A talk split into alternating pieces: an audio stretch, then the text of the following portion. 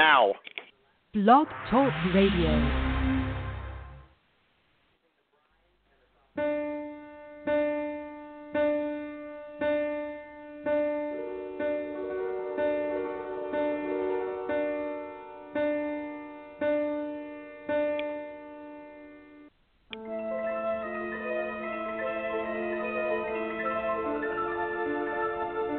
Good evening, everybody, and welcome to Beyond the Cover. Usually, John does this uh, intro, but uh, he is not able to join us this evening. He is a new grandfather, and he'd rather spend time with his granddaughter than me and our wonderful show. So, give him nothing but the best and big hugs to everybody there. I'm Jeff Ayers, and um, I'm going to try not let the power of running the show by myself to go to my head, but no promises. I have an absolute thrill tonight. Um, I'm not exaggerating when I say one of my favorite authors is Matthew Reilly. His novels are intense action thrill rides that, if you translated them to film, they would make Die Hard look like My Dinner with Andre. He's a number one international and New York Times bestselling author, and his latest is the fourth in his Jack West Jr. series called The Four Legendary Kingdoms, and it's awesome. Matthew, are you there? I am here. It's great to be oh, here. Oh, wonderful. Thank you. It's a thrill and honor to have you on the show. Um, and I promise not to try and geek out too much. Um, but that, that's perfectly so, okay. I love it. oh. well, John always asks this as a first question, so I'm going to ask you this as well. Talk about your new book, The Four Legendary Kingdoms. Well, the four, the four legendary kingdoms continues the the series with Jack West Jr., who's like my Indiana Jones on steroids. Uh, and he appeared in the first book, Seven Deadly Wonders, then the Six Sacred Stones, and then the Five Greatest Warriors. Uh, and he thought his world had uh, had settled down after those rather large adventures. Uh, but as this book begins, he basically wakes up in a dark room finds that his head's been shaven, and then the door springs open, and a guy in a bull's mask starts running at him with a knife, and he has to fight for his life. And that's like the first 10 lines. So this one starts big, and then it just gets out of control as we discover that Jack's been chosen to participate in these old ritual games, and the people running them are the, uh, the mysterious Four Kingdoms who may actually rule the world from the shadows. It, it's big.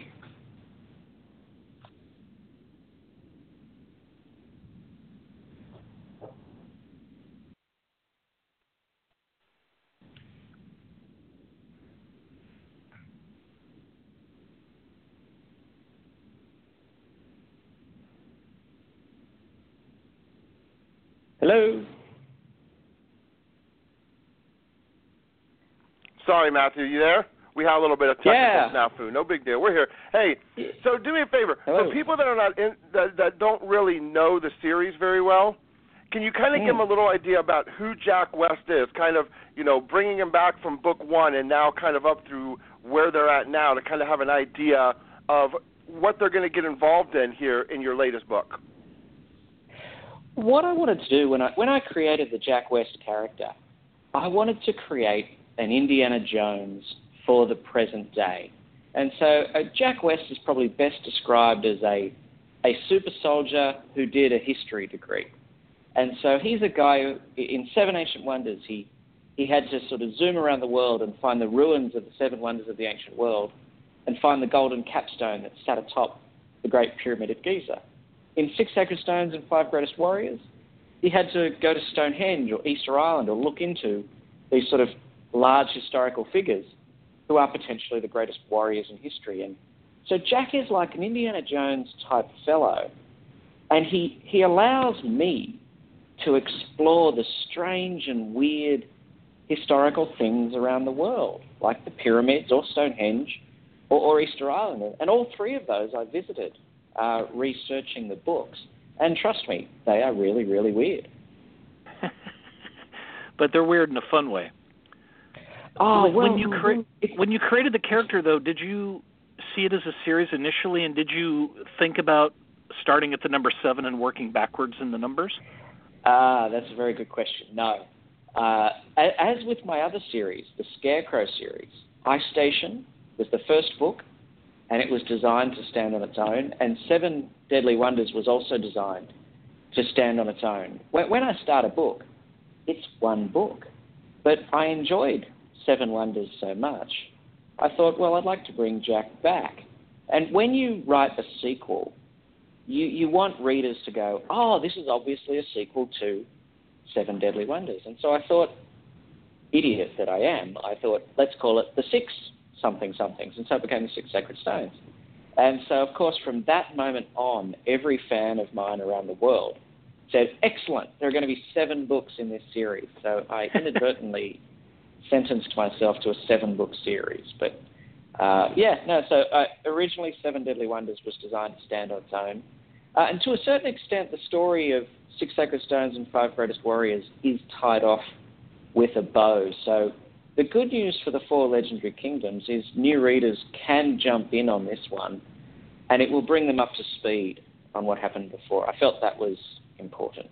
But for fans, fans will ultimately get a real progression from Seven Wonders, Six Stones, and Five Warriors. Well, it, reading Four Legendary Kingdoms, and you know I'm a fan, it felt like it was sort of um, you combining all of your books into one ginormous package. Could you talk a bit about that? I'd, I'd thought I'd thought about Four Legendary Kingdoms for a long time, and it's it's important to remember it's been eight years since the book before it, uh, The Five Greatest Warriors. Uh, what what had happened in that, that time was I'd, I'd watched in particular the Marvel Cinematic Universe, especially the Avengers, and fans had been asking me for a long time, and, and it's a spoiler alert, but you'll you'll figure it early on in the book. Fans had been asking me, could I combine Jack West with the hero of my other series, uh, a Marine named Shane Schofield, Scarecrow. And so, with the four legendary kingdoms, as, as Jack is kidnapped to participate in these challenges with some other top soldiers of the world, I thought I had the opportunity to do my own little Avengers. Well, big Avengers. And so, yes, with the four legendary kingdoms, I did bring in Jack and his gang and Scarecrow and a couple of people from his gang. And the response from fans around the world has been phenomenal. They have loved that I was able to slip Scarecrow and give him quite a considerable role in what is otherwise a, a full part of the Jack West Jr. series. It was great, and it was a real challenge. You really want to get that right. Well, and especially because you have everybody in the book, and there's only going to be one survivor. Not spoiling yes. anything. well, well, I'm I'm hoping when readers uh, meet Scarecrow in the book, I'm hoping they are instantly saying, "These guys are eliminating each other, so it's pro- probably going to happen that Jack West and Scarecrow are going to have to fight to the death." And again, I, I, I like to think one of my biggest advantages as a, as an author is I am part of my fan base. I go and see the Avengers, and I go and see Age of Ultron, and I just went and saw Guardians of the Galaxy 2. So Did you like I'm it? Lo- I thought it tried hard, but it didn't have the magic of the first one. Oh, okay. Um, I, it, it's it's it's a tough thing when your first one is that good. Uh, did you enjoy it? Um, I did. I like seeing those characters again, but I thought the second half sort of faltered a little bit. It, it's um, I'd agree with that. I, I think um, in in a way, the, the the baddies were too much computer generated stuff. I didn't feel like there was anything on the screen that was a real danger to our heroes.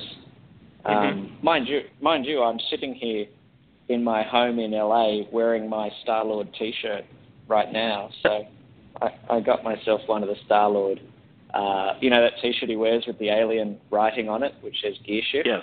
Um, I'm, I'm sitting here wearing my shirt, so uh, I'm still a fan, and I'm sure uh, it, it was really sorry to digress from my own work for a moment, but I thought it was really interesting that spoiler alert, folks, Thanos wasn't in it.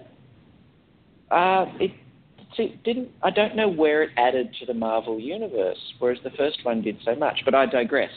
Um, I am a fan of this sort of stuff. So when I set out to write the Matthew Reilly crossover of Jack West and Scarecrow, I, I really put some thought into it, and it was really fun when I got to submit it to my publisher, who doesn't get to see any synopsis of the book before I deliver it, and and my publisher read it and went, "Whoa, wasn't expecting that," and we kept that a secret uh, right up until that book came out.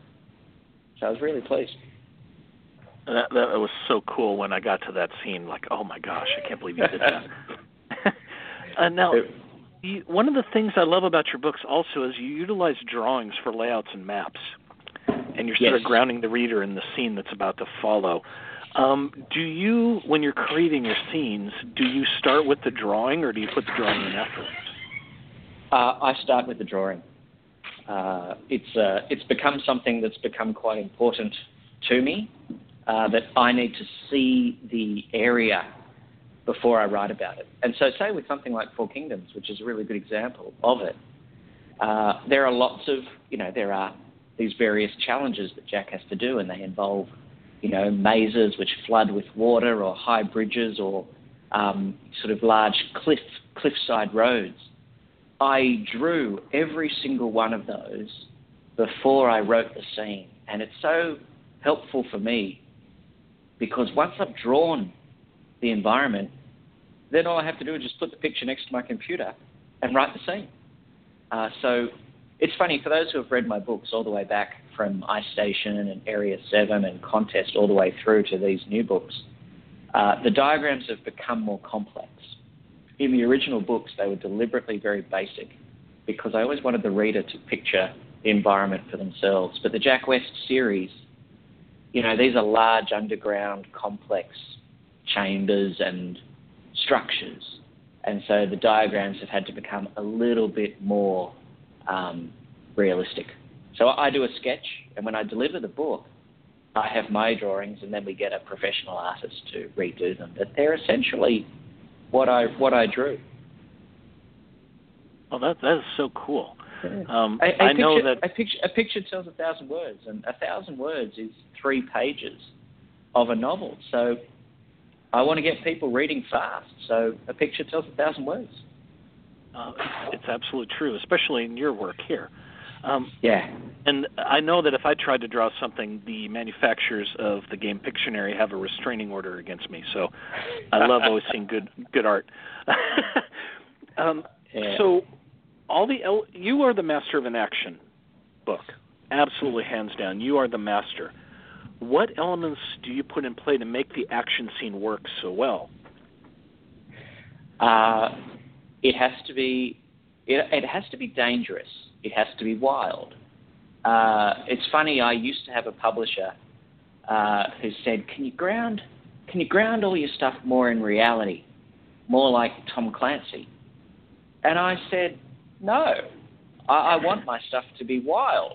I, I want it to be at the edge of that James Bond level of believability." you know, where, where James Bond will do something like jump from one moving train to another. You know, that sort of stuff. That's what I wanted. Or, or you know, jump from a moving plane to another, uh, which I had William Race do in Temple. But the ultimate thing that has to be in the action scenes in all of my books, and especially in Four Kingdoms, is you've got to care about the characters. It, it's as simple as that. You'd be amazed, Jeff.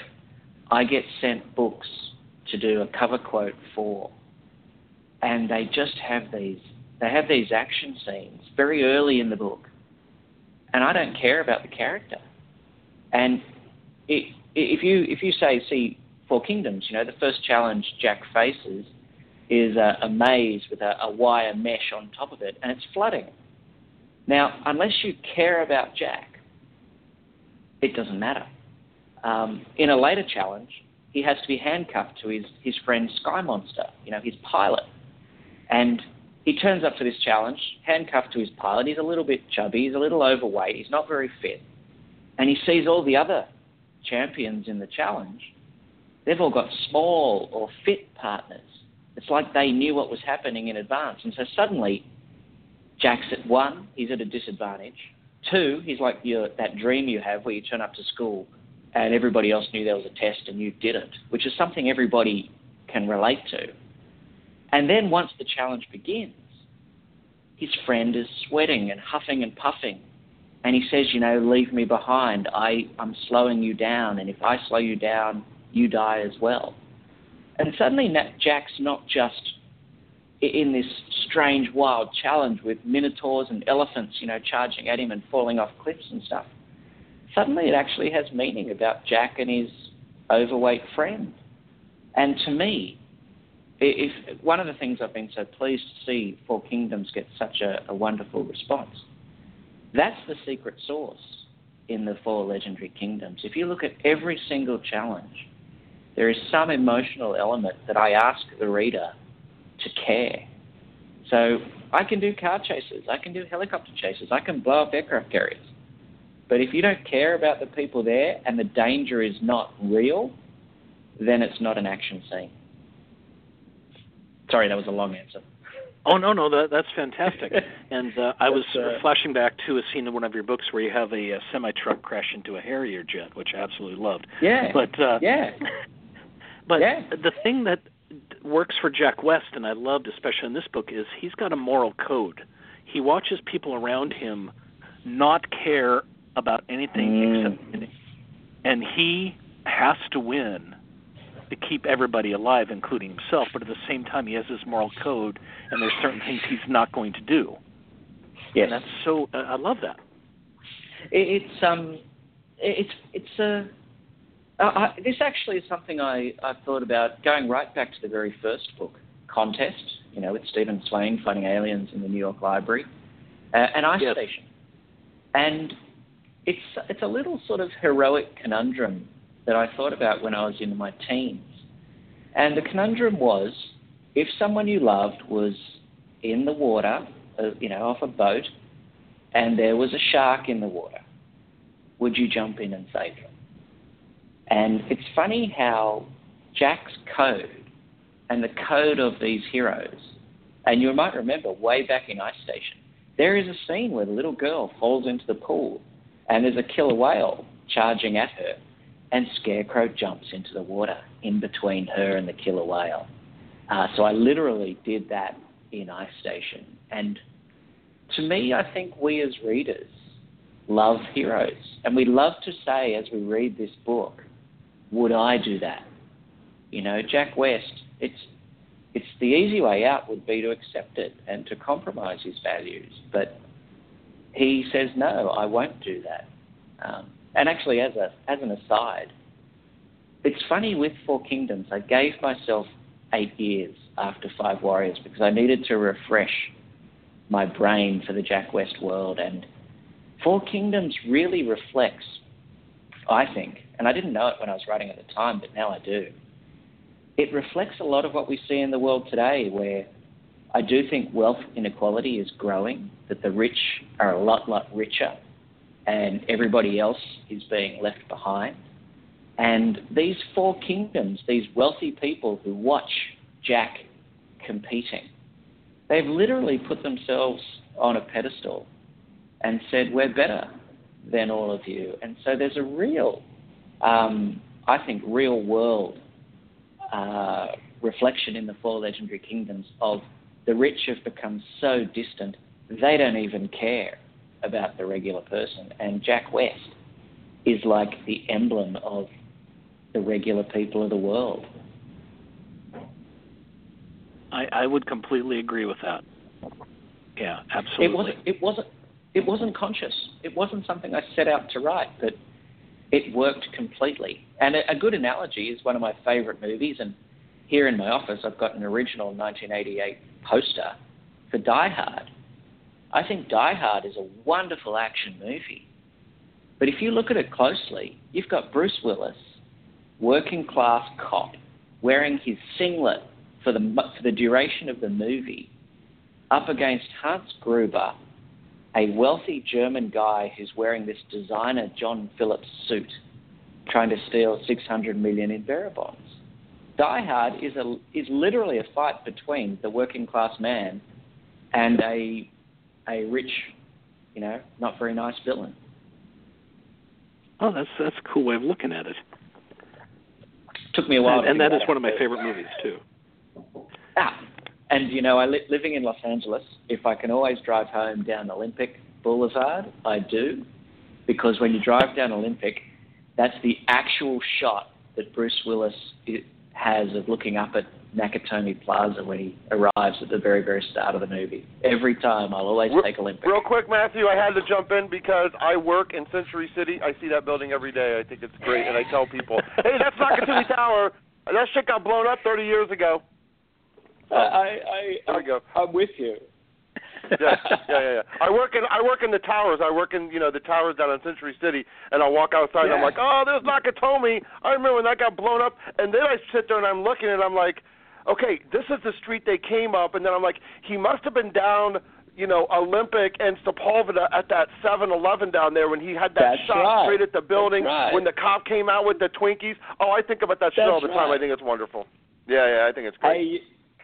Hey, you, you have Okay. to next time you're in, next time you're in LA, you got to go to Amoeba Records.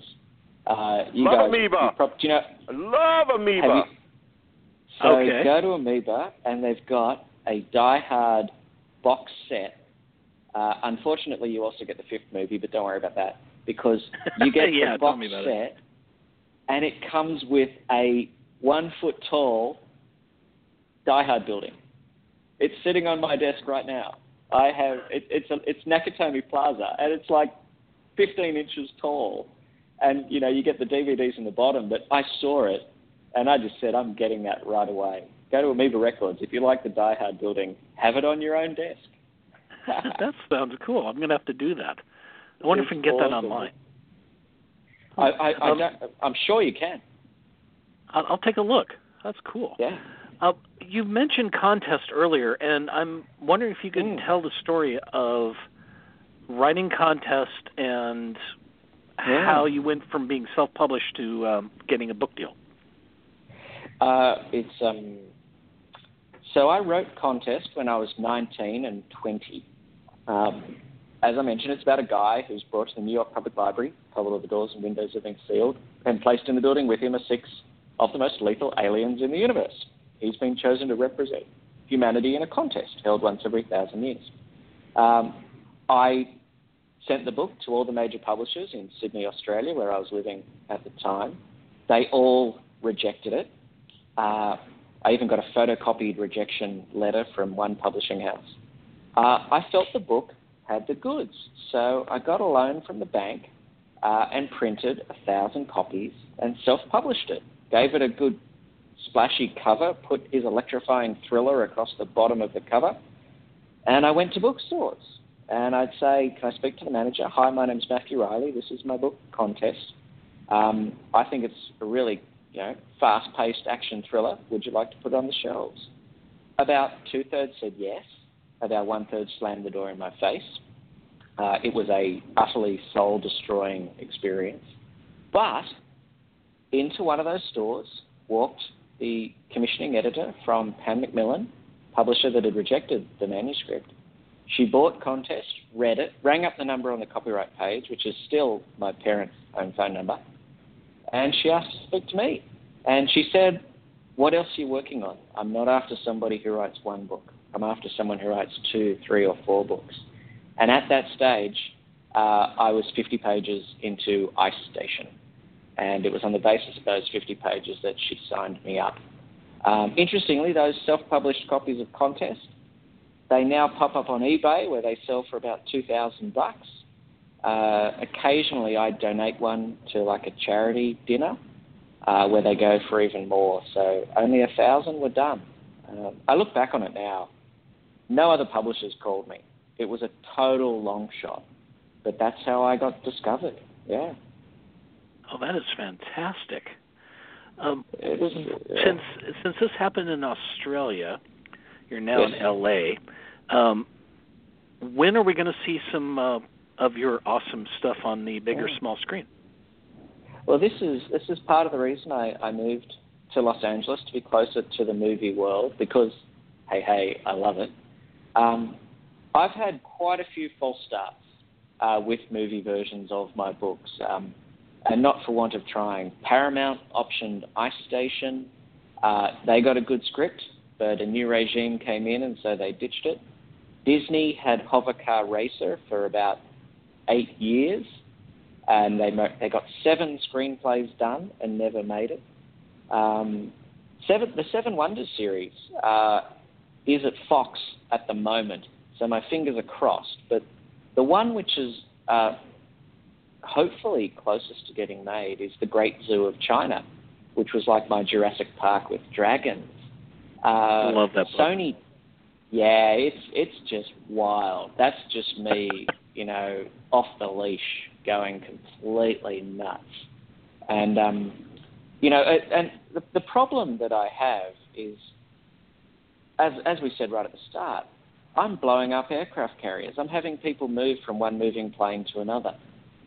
To make that into a movie requires about $150 million. And a lot of people don't realize is that Hollywood studios don't make that many blockbuster action movies a year. They only make about 10 of them. And Disney make about seven of those um, because Disney is Lucasfilm, Marvel, Pixar. Uh, so I play at the deep end of the swimming pool, and that's why you get these sort of false starts. That's why I, Paramount didn't go ahead with Ice Station. It's expensive. The Great Zoo of China is at Sony, and it's jumped through a, f- a few flaming hoops. They got a good writer, and it's gone out to a direct couple of directors. So these are all good signs. But if the executives at Sony get fired tomorrow, then Great Zoo might get, you know, get thrown into the garbage can if they leave. So so this is why I'm in town, and I've got I've actually got a meeting tomorrow uh, at one of the studios uh, about Ice Station again. And oh, wonderful. I believe, yeah, well, I believe that the place for books right now, in addition to feature films, is Netflix. It's HBO. It's Amazon. And we're just seeing fantastic television, and we have Game of Thrones to thank for it. So I go to this meeting tomorrow with the notion of Ice Station maybe as a six or seven part TV show. Wow. Well, so the short answer to your question is I'm that. trying, but yeah, me too. Me too. Have them call me and I'll uh, convince them. I, you know, I, I've, I wish I've it were that sold easy. eight. I've sold eight million books around the world. I love doing book signings and events because I get to meet people who read my words. Uh, a film or a TV show would be phenomenal, um, but in my head it'd be phenomenal because it would it would really be a big advertisement for the books and get get people introduced to the books. And as as you can probably gather, I, I just like showing people a good time. Oh, absolutely. Well, unfortunately, we have um, come to the end of our show. I could talk to you all night. Um, so we can find you online at uh, MatthewReilly.com. And Yes. I encourage all of our listeners go to Amazon now or run to your local bookstore and pick up Four Legendary Kingdoms and every other book that uh, Matthew has written because he is wonderful. And Matthew, it has been wonderful chatting with you and a thrill. Thank you so much for uh, chatting with us tonight.